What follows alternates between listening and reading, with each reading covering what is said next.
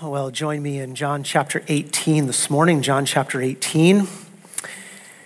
We are continuing to trace these final few hours of Jesus' earthly life. We are in verses 28 through 40, John chapter 18, and verses 28 through 40. We're moving from the courtyard of Annas and Caiaphas. That's where we were last week.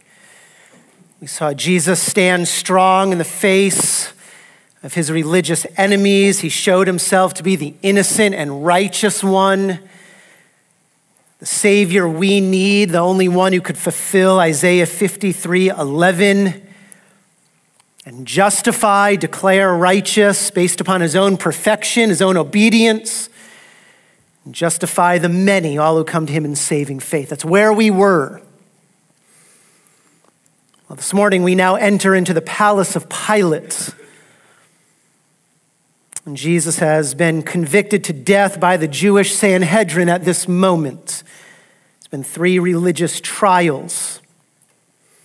They've issued their verdict in between verses 27 and 28 in this chapter. You can read the details of that in the other Gospels. But now, as verse 28 opens, Jesus stands before this Roman ruler the only one who possesses the authority to sanction his crucifixion. Let's read the passage to set it in our minds, beginning in verse 28.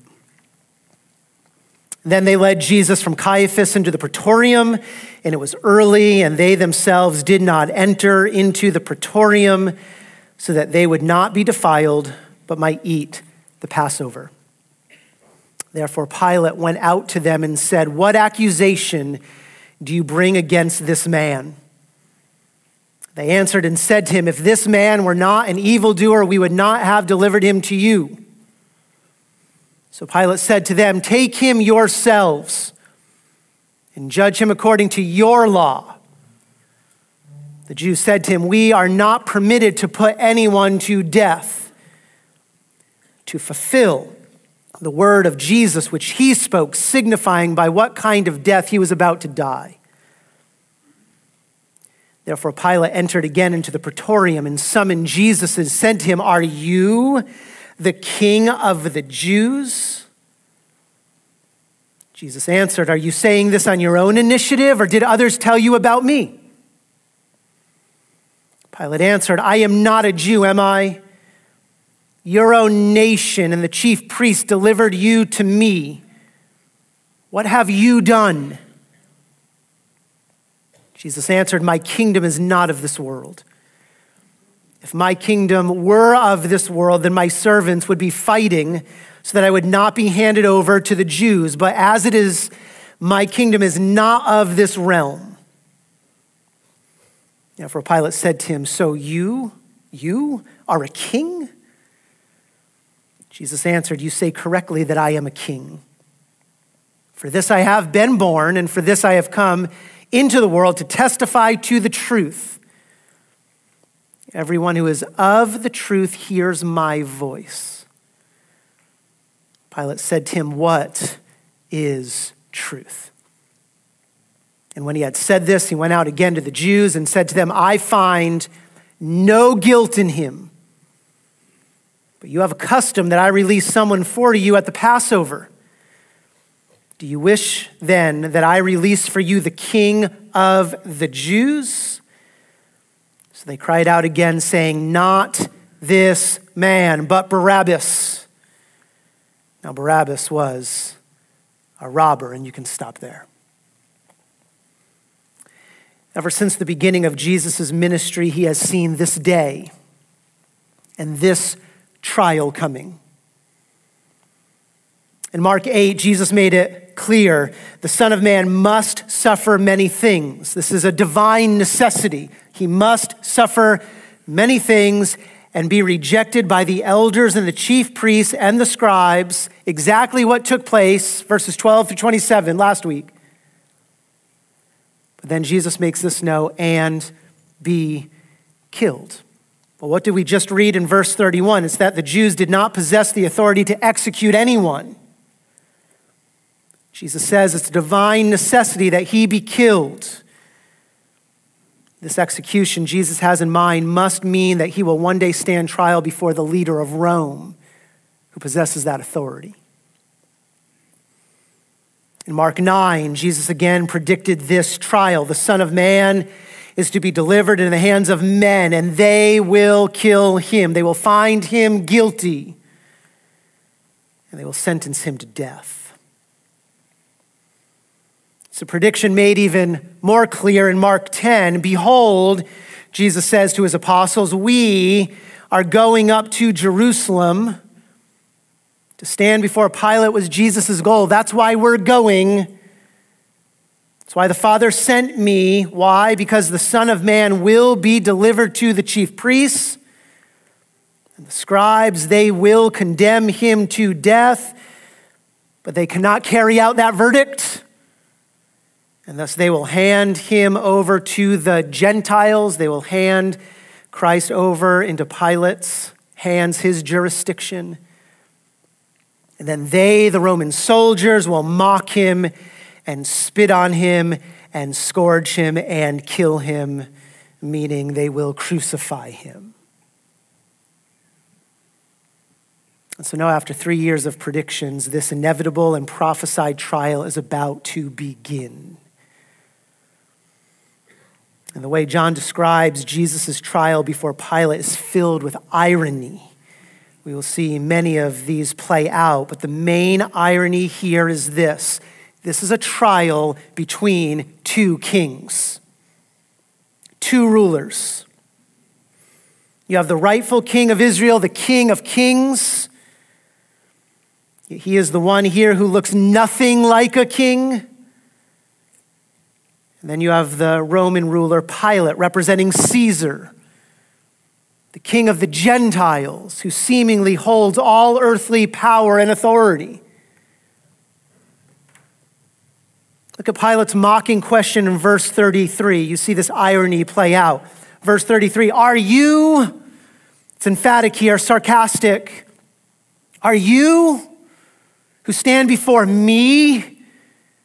You're bound and bruised and exhausted. You're at the mercy of your enemies. Are you the king of the Jews?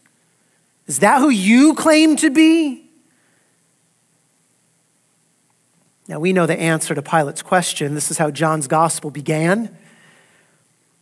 It began with Nathanael's confession Rabbi, you are the Son of God. You are the King of Israel. You are the promised King. Though Jesus might not look like a king, here in this passage, he stands before Pilate as a king. He is the promised king, but Pilate sees none of that kingly royalty. This is Psalm 2 playing out right in front of, in front of our eyes. The kings of the earth, Pilate and Caesar, they take their stand. And by the way, they're still taking their stand against the Lord, the creator king, and against his anointed, the promised king. Notice how this kingly irony continues. Look at verse 39. Pilate asks the people, Do you wish that I release for you this man, the king of the Jews? Again, this is his mocking words. Move into chapter 19. When chapter 19 opens, we see the Roman soldiers playing a game of kingly dress up with Jesus.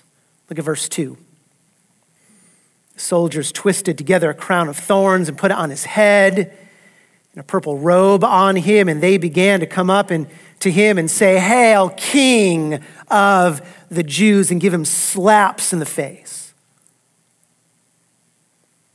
in verse 14 1914 pilate says to the jews behold your king words of contempt this is your king Verse 15, he asks, Shall I crucify your king? It's a final taunt. In fact, this kingly irony is maintained throughout Jesus' entire crucifixion. Look at verse 19. Here's the charge for which he dies Jesus the Nazarene, the King of the Jews. The irony is this what Pilate said about Jesus, what Jesus is convicted of being the king, was true. A true statement. And yet Pilate is blind to see any of this. He's arrogant, he's proud, and he sees none of Christ's royal majesty standing right before him. That's the irony. But again, we know the truth. We know that Jesus is indeed the King of kings he claimed to be. In fact, he is a king who will one day return in regal power and royal might. John knows this. John ends his gospel with the King of Kings being crucified. But that's not how John ends his final writings. he ends the book of Revelation with the King of Kings being victorious. John writes, I saw heaven opened, and behold, a white horse, and he who sat on it is called faithful and true, and in righteousness he judges and wages war. His eyes are a flame of fire. And notice this, and on his head are many what? Diadems, crowns. His crown of thorns is replaced with regal, a regal headdress. And he, verse 15, he will rule. He is the king. He'll rule the nations with a rod of iron. And on his robe and on his thigh, he has a name written. Here it is King of Kings and Lord of Lords. That's the irony. He's the king, but Pilate does not see it. And before that final promise, victorious coronation can take place, this King of Kings, this Lord of Lords, he must die like no other king will die.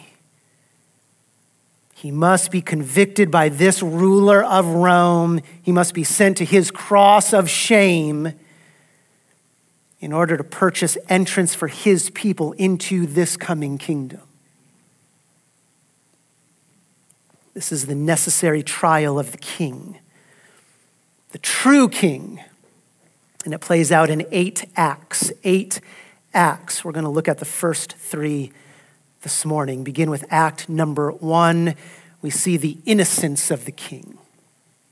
The innocence of the king. We focused here last week, but again, this is the emphasis as Jesus stands before Pilate. Begin in verse 28. Then they led Jesus from Caiaphas into the praetorium. The praetorium was where Roman governors would reside when they were in Jerusalem. It was a palace residence. It's located either at Fort Antonia, the north side of the temple, or it refers here to Herod the Great's old palace on the western wall of the city. Either way, Pilate's there. He's staying there at this time during Passover to maintain order. This is a nationalistic feast. You have hundreds of thousands of Jews gathered they're celebrating God's rescue of Israel over a Gentile nation. Many want God to do that again, for God to rescue them from Rome. So Pilate's there in case anything happens, maintain order. We see the timing of this trial, verse 28. It was early, a little after sunrise, somewhere around 6 a.m. Jesus has been awake for over 24 hours now. And again, you see irony. John adds this note in verse 28 They themselves, the Jewish leaders, did not enter into the praetorium. Why? So that they would not be defiled, but might eat the Passover. So you have the innocence of Jesus, you have the righteousness of Jesus here. It's over against the hypocrisy of the religious leaders. This is how evil the Jewish court has become how evil. They're filled with hypocrisy here. They want Jesus dead. That's their goal. It's been their goal for years. On this night, they brought, broke dozens of judicial laws to ensure his guilt. And yet, here, what do we read? They are unwilling. They are unwilling to break laws of ritualistic purity. That's irony. That's hypocrisy. They won't enter a Gentile building because they want to celebrate the Passover. They want to celebrate the feast that points to the very one they want dead. They're fine with murder. They're fine with murder. But they're unwilling to become ritualistically defiled. So, again, all hypocrisy at its highest level. This is the innocence of Jesus. Jesus' words are true. This people honors me with their lips. They love the religious piety. They boast their outward conformity. Their heart is far from me. It's jealousy and evil contrasted with the perfection and innocence and righteousness of Jesus. Look at verse 29. Therefore, Pilate went out to them. So just imagine the scene here. The Jewish leaders stand on the steps of this palace, they're unwilling to enter it. Jesus stands next to them. He's exhausted, he's bound in ropes. Now, Pilate walks out, the ruler, he walks out. He's been expecting them. In fact, he gave them Roman guards to arrest Jesus earlier this night. He knows they're coming. So Pilate in verse 29 says, What accusation do you bring against this man? He formally opens a judicial proceeding. What accusation do you bring against this man? Finally, there's due process. But amazingly, it's from a pagan ruler here. Now, at this point, Luke records the religious leaders accusing Jesus of misleading the nation against Caesar. They accuse him of forbidding the paying of taxes. They accuse him of inciting a revolution against Rome. Here's the problem none of it is true, and they have no evidence to offer, no witnesses to bring. So in verse 30, they change course. They forget the specific accusations and they said to Pilate, If this man were not an evildoer, we would not have delivered him to you. Take our word for it, Pilate. Right? Rubber stamp our claims. Trust us. The last thing the religious leaders want is a trial. Again, they have no evidence, no witnesses. They want a quick execution. They want to get rid of this man who has caused them so much trouble. But there's a problem. And the problem is that Pilate and these priests have a checkered past. The Jewish leaders hate Pilate. They hate Pilate because he's a Gentile. Throughout his rule, he scorned Jewish traditions. Pilate's brought images of Caesar and shields of Rome into Jerusalem. It's his doing, blatant forms of idolatry. He's done this to remind them of Gentile oppression, kind of needling the chief priests. In fact, Pilate has even taken money from the temple treasury to fund construction projects that he has. So these chief priests hate Pilate. Well, Pilate loathes the chief priests. They keep causing him problems with Rome. They keep reporting his actions back to his superiors. In fact, Pilate will be ousted from his post in about three years because of what the Jews accuse him of. So they hate one another.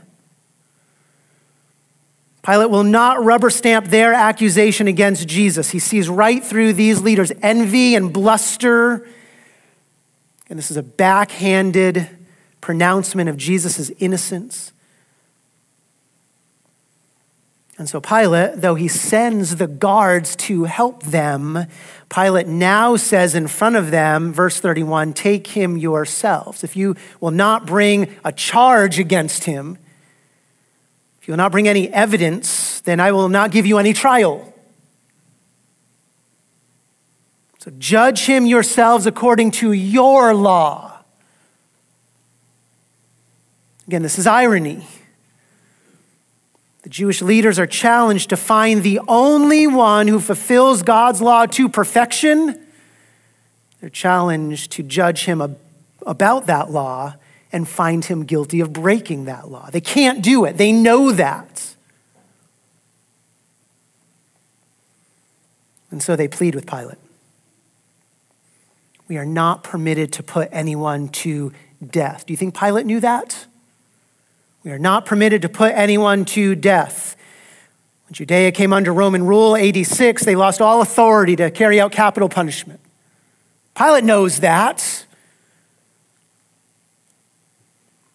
Now, the Jewish leaders could have flogged Jesus. They could have flogged Jesus. It's well within their rights. But they're angry with Jesus. They hate this man. They're so angry, they don't want Jesus just flogged, they want Jesus dead. Not just any death, they want Jesus to hang on a tree. Why? It's a symbol that he's cursed by God. That's their goal. Think of Deuteronomy 21. If a man has committed a sin worthy of death and he is put to death, and you hang him on a tree, he was hanged, is accursed of God. That's what they want. They're jealous, and so they want Jesus discredited in front of the people. But they fear the people. Remember back to chapter 12, the popularity of Jesus. In chapter 12, Jesus comes in to the city, and a large crowd follows him. They shout, Hosanna, blessed is he who comes in the name of the Lord, even the King of Israel. He's popular amongst the people. So they fear the people, and thus they want Rome to pronounce this verdict. And yet Pilate is unwilling to do this for them. He will not carry out their dirty work. Take him yourself. I will not rubber stamp the claim. So at this point, at this point, the trial should be over. Trial should be over before it begins. There's no witnesses, there's no evidence. That means there's no hearing, there will be no verdict. But what do we find in verse 33? Drop down, verse 33 Pilate entered the praetorium and summoned Jesus. So, wait a second, the trial continues? Thought you just said, take this man yourself. The trial continues. It makes no sense. This makes no sense. There's no evidence, no witnesses, yet Pilate begins to question Jesus. He's doing what his enemies want him to do. So we need to ask what happened? What happened? Why all of a sudden the change of heart? Well, we're told in act number two. Act number two, the sovereignty of the king. The sovereignty of the king. There's only one way that Jesus can die, only one. It must be on a cross. Why? Two reasons. Number one, this is what the Old Testament promised for the coming Messiah. It's what the Old Testament promised. We know those passages. Psalm 22 the Savior must be forsaken of God, but he also must be poured out like water. This is a prophecy of the Messiah saying, All my bones are out of joint. My heart is like wax, it is melted within me. This is the exhausted Christ now, now hanging on the cross. My strength is dried up like a potsherd. My tongue cleaves to my jaws and you lay me in the dust of death. Dogs have surrounded me, a band of evildoers has encompassed me. And then this prophecy, they pierced my hands and my feet. That's an amazing prediction. Crucifixion was not invented until the Persians develop it in 300 to 400 BC. And yet the Messiah here in the prophecy says, They pierced my hands and my feet. Verse 17, I can count all my bones. They look, they stare at me. That's the picture of a crucified victim. We'll see this next verse fulfilled later in John 19. They divide my, garment, my garments among them. and for my clothing they cast lots. The Old Testament promises this. He must die on a cross. Isaiah 53 has said the Messiah must be smitten of God and afflicted. He must be crucified. Why? That's a physical picture of the spiritual reality of being cursed by God. He must be crucified because of Isaiah 53 5. The Messiah must be pierced through for our transgressions. There's only one way for Jesus to die, only one. There's a second reason Jesus has to be crucified, though. It's the reason John gives in verse 32.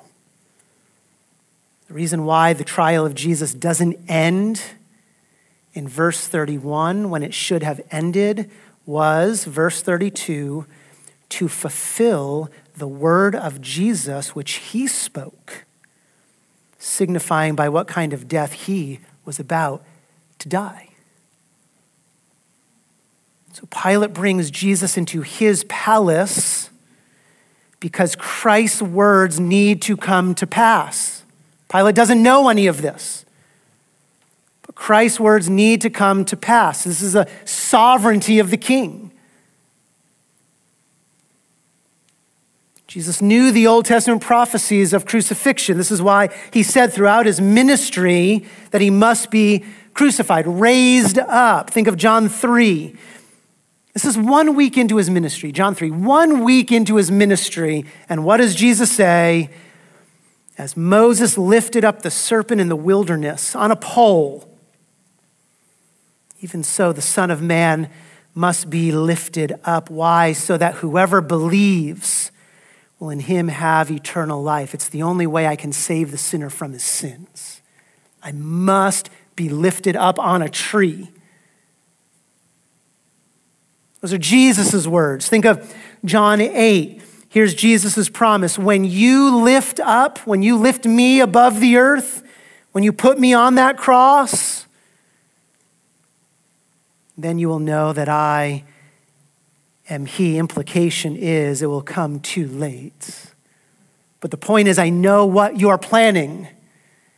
You're planning to bring me before Pilate so that I will be crucified. Think of John 12. If I am lifted up from the earth, I will draw all men, all kinds of men from Jew to Gentile, I will draw them to myself in saving faith. Only death on a cross can do that. So there's no confusion. John adds he was saying this to indicate the kind of death by which he was to die. Jesus sees the cross coming, he knows it. He will be lifted up. He sees this trial. Can add the promise in Matthew 26. After two days, Jesus says, the Passover is coming, and the Son of Man is to be handed over for crucifixion. He won't just be flogged or humiliated, he'll be murdered. Again, why? Because crucifixion was the redemptive plan of both the Father, prophesied in the Old Testament, and the Son, his words here in the Gospels. He must become a curse for us. He must be afflicted by the Holy One and crushed for our iniquities. He must be pierced through for our transgressions. This is the ultimate reason Pilate capitulates to the Jewish leaders. This is why Pilate decides to hold a trial, a trial despite there being no evidence or witnesses presented. Why? because prophecy must be fulfilled, because redemption must be accomplished. Again, this is the sovereignty of the king. And amazingly, even while standing bound in ropes, beaten, exhausted, Christ is still in control of everything that's happening here. One commentator wrote this both the Jewish accusers and the Roman judge are actors in a drama scripted by a divine planner.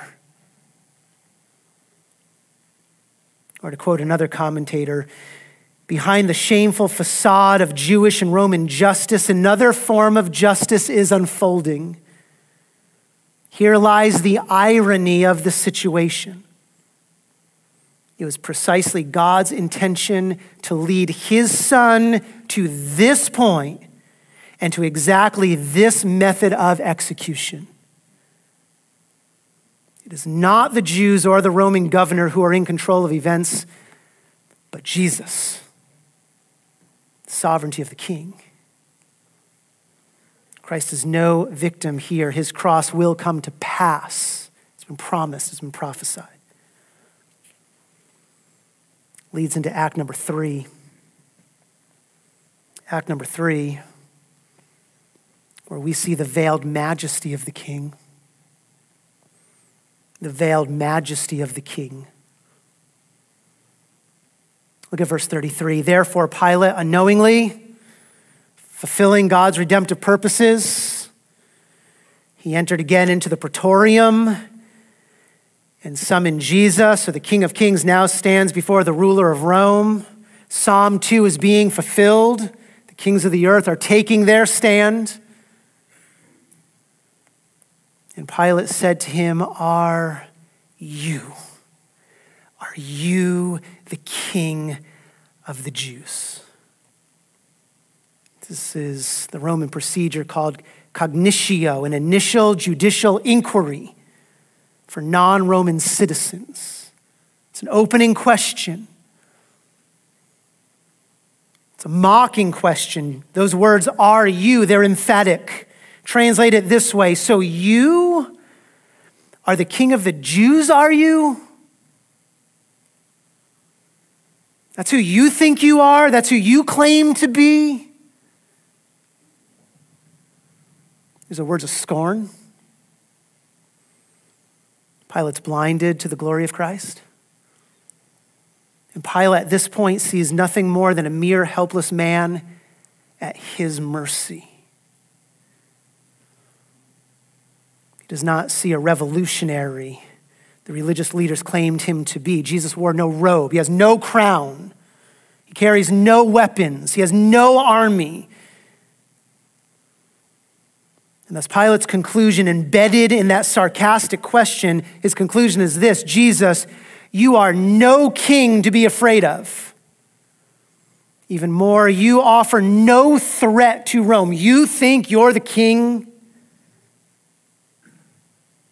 There's no fear here for Pilate. This is why Pilate commands Jesus to be scourged in chapter 19, verse 1. Let's rip open Jesus' back. Why? Because Jesus is no one to be afraid of. What's he going to do? That's why Pilate allows his soldiers to dress Jesus up as a comic king and assault him, verses 2 through 3, chapter 19. Even hail him in feigned allegiance. Again, why? Because there's going to be no retaliation from Christ. What can Jesus do? Look at chapter 19, verse 5. That's why Pilate presents Jesus to the people like this, wearing the crown of thorns and the purple robe. And what does he say? Behold the man, behold this miserable creature who claims to be king, who you say is king. Behold this humiliated, poor, pathetic, bloodied, beaten man. Here's your king. Pilate has no fear. He has no fear. Because according to Pilate, Jesus is no king and he offers no threats. And quite frankly, that's the conclusion that many today have made about Jesus, right? Jesus offers no threat to them. Jesus is no king, he has no authority over them. They are on safe ground in their sin. That's the thought. And they think, like Pilate, they can stand in judgment of Christ. They can dismiss his words. They can mock his claims. They can reject his warnings. Why? Because they think all along that they will never be judged by Jesus. And so, this is where we need to pause in this trial for a moment.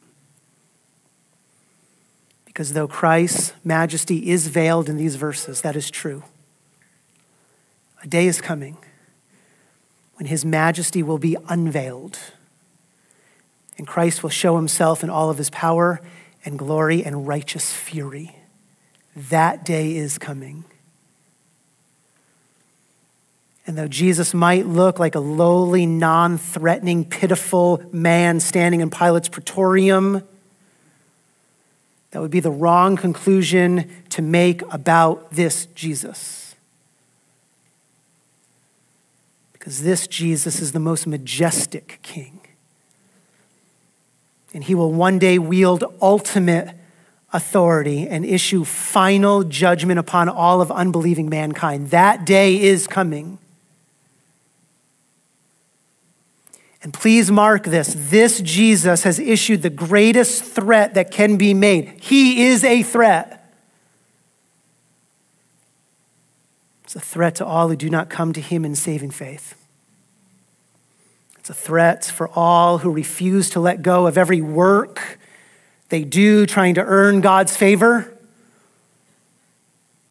A threat to all who refuse to confess their sinfulness and turn in repentance from sin a threat to all who do not bow before him as Lord, as King, as Savior. And the threat is this if that is you, if that is you, then you will one day stand before this Jesus not like Pilate.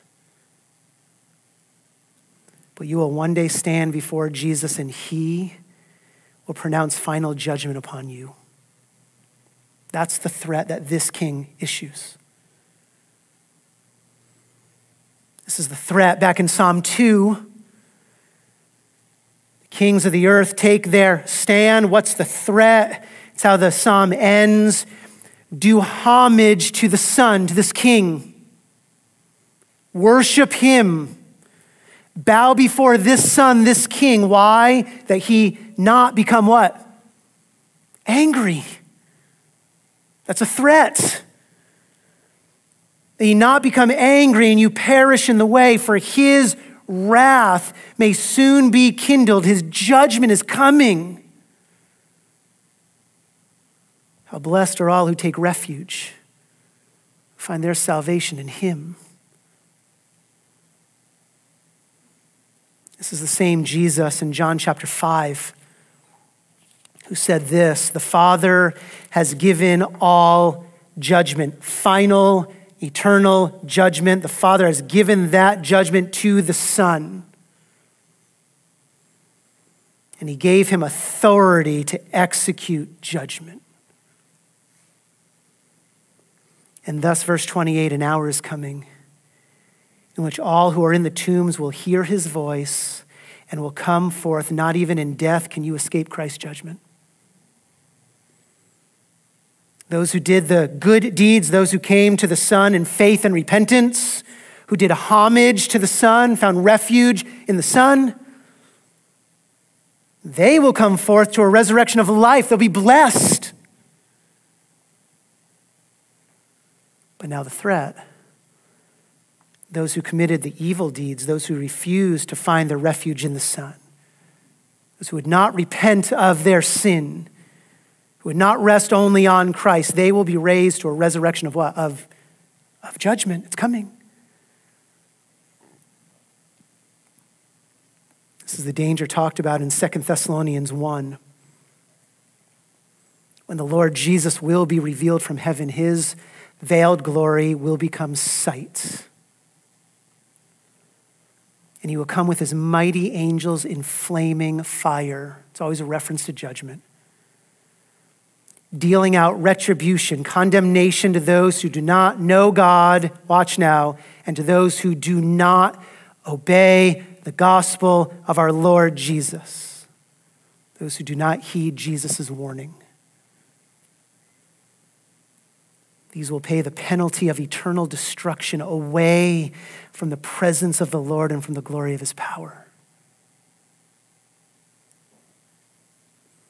So often we think of Jesus as meek and mild.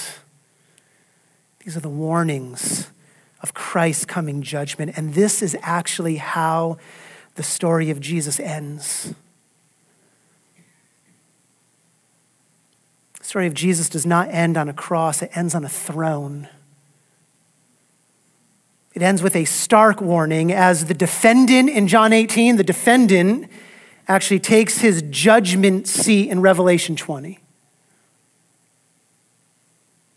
And just let the scene sink in. Same writer, John, says, I saw a great white throne. This is a pure throne. This is a holy judging throne. And him who sat upon it, that's the resurrected and glorified Christ. How different from John 18? On him who sat on it, from whose presence earth and heaven fled away, and no place was found for them. Christ's veiled majesty is now glory so great that all of creation flees from him. And mark it, no man can hide from his presence. That's why John then says, I saw the dead. This is referring to every unbeliever. This is not for the believer, this is every unbeliever the great and the small, men and women from every class. No unbeliever escapes this judgment. None. And they are standing before the throne and they are awaiting his sentence of them. What will the judge base his verdict upon? Verse 12 the books were opened.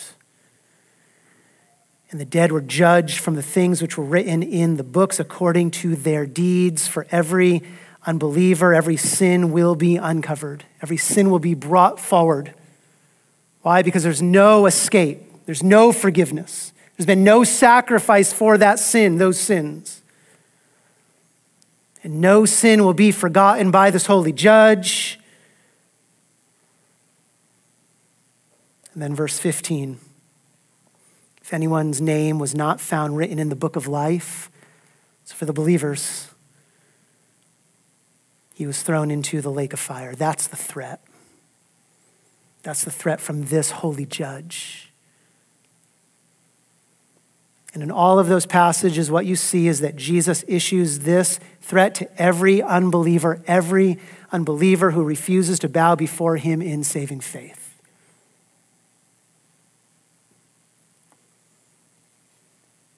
Understand this the veiled majesty of Christ will not always be veiled. One day it will shine bright and it will expose every unbeliever's sin, and he will issue his final verdict of guilty. And there'll be no answer, there'll be no recourse. And yet, what does Jesus promise? John 5, he's been given authority to judge, he issues that threat but now he issues this promise Truly, truly, I say to you, he who hears my word, he who hears my gospel, and believes him who sent me, that person has eternal life. You come to me in saving faith, I give you eternal life. And then the promise you will not come into judgment. You will not stand before that great white throne. Why? Because through faith in Christ, here's the promise you pass out of death and you pass into life. Again, in the words of Psalm 2, when you do homage to the Son, you are blessed when you take refuge in Him. So the question I must ask is Have you come to Christ in saving faith? Have you bowed before Christ, confessing your sin? Have you turned from sin? Do you realize that you cannot do any work to appease this holy God? The only way to avoid Christ's coming throne of judgment is to bow before this King of Kings and this Lord of Lords. Father, we have ended with quite a warning. And no doubt, no doubt, there are some here in this room who have never come to you in saving faith. They may come to the church, they have not come to Christ, submitting their self to his authority, resting fully on his sacrifice, loving him with all their heart, soul, mind, and strength. Father, I pray that your spirit would change those hearts allow them to see your glory in the face of Christ and give them the faith and repentance necessary find their refuge in Jesus and Jesus alone. We pray this in Christ's name. Amen.